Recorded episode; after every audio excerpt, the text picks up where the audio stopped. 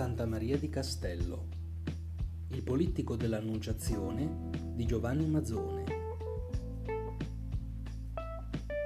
La cappella dell'Annunziata, costruita verso la metà del XV secolo, era posta in origine all'inizio della navata destra di questa chiesa e nel 1517 fu concessa in patronato alla famiglia Moneglia, appartenente all'albergo dei Giustiniani.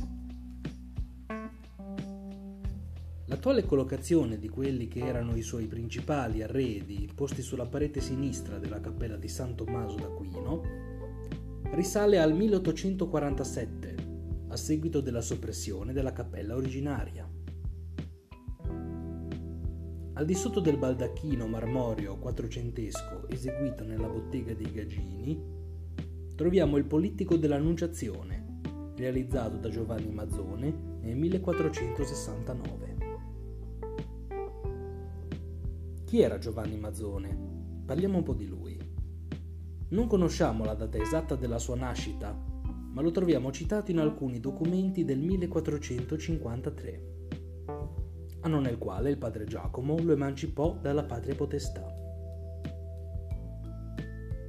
I Mazzone erano una famiglia di pittori originari di Alessandria, molto attivi a Genova, nella quale si trasferirono all'inizio del XV secolo.